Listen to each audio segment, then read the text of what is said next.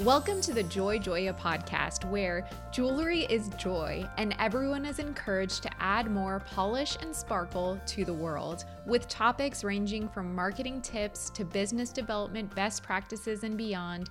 This is the go to podcast for ambitious jewelry industry dreamers like you.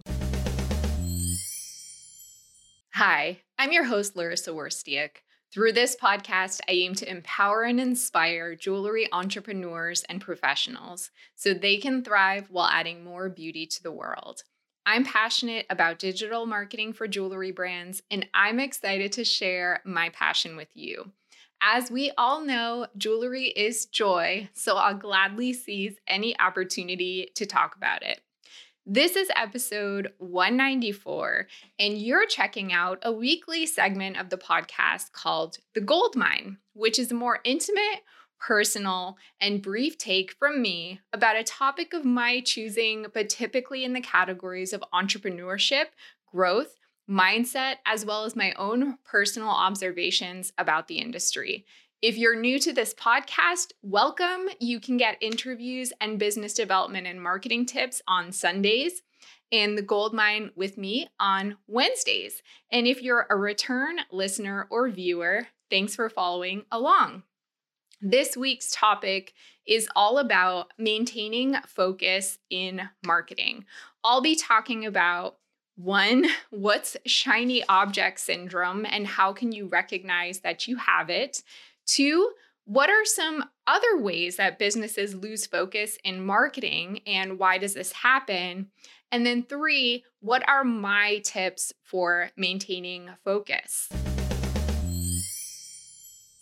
So, first, shiny object syndrome. What is that?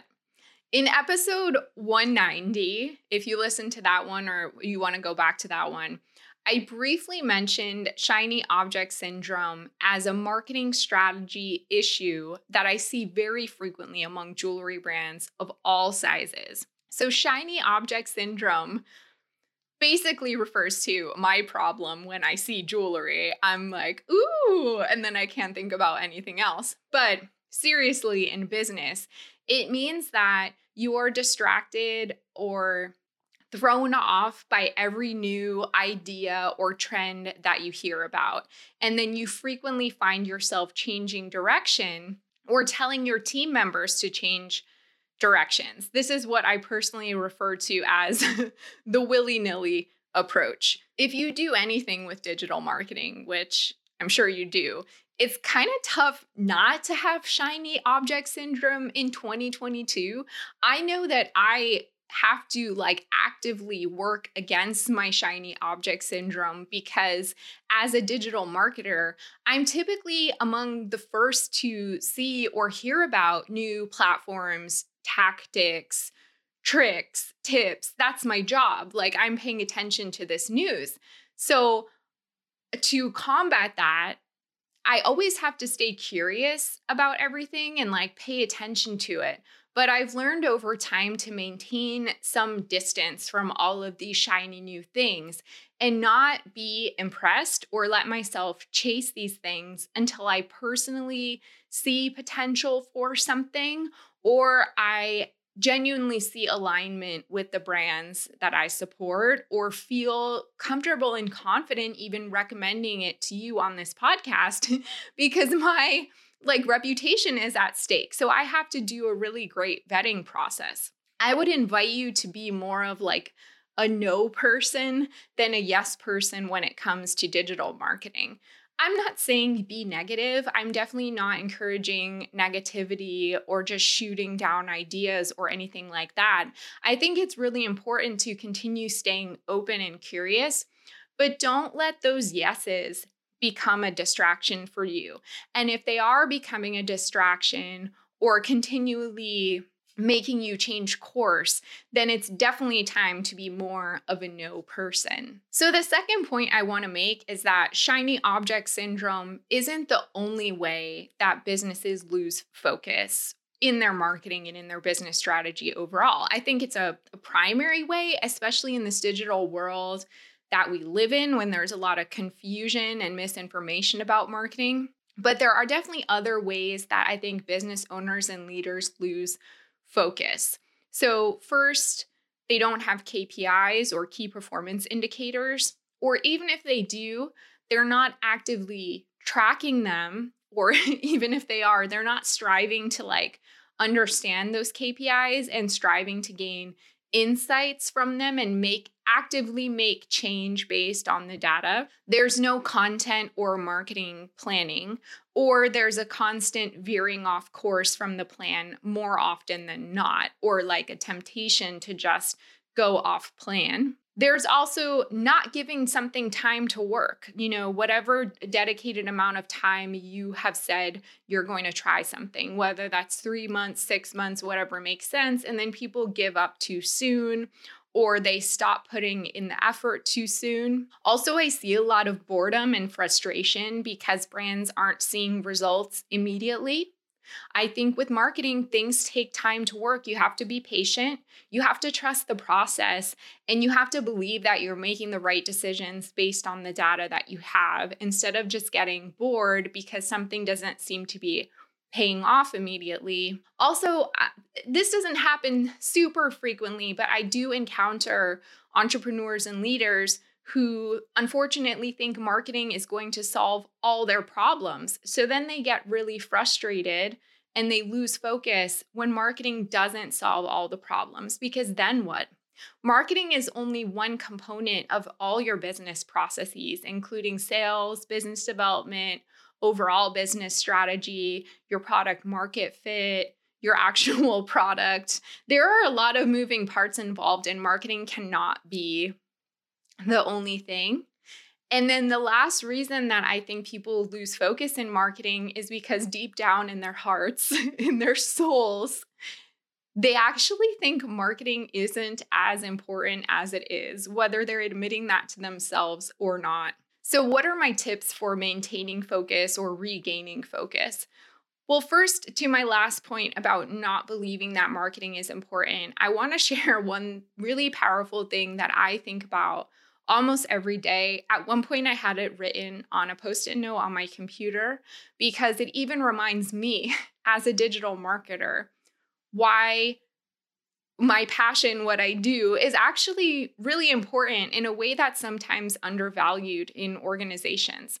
So, my mentor once told me, quote, marketing is keeping the lights on.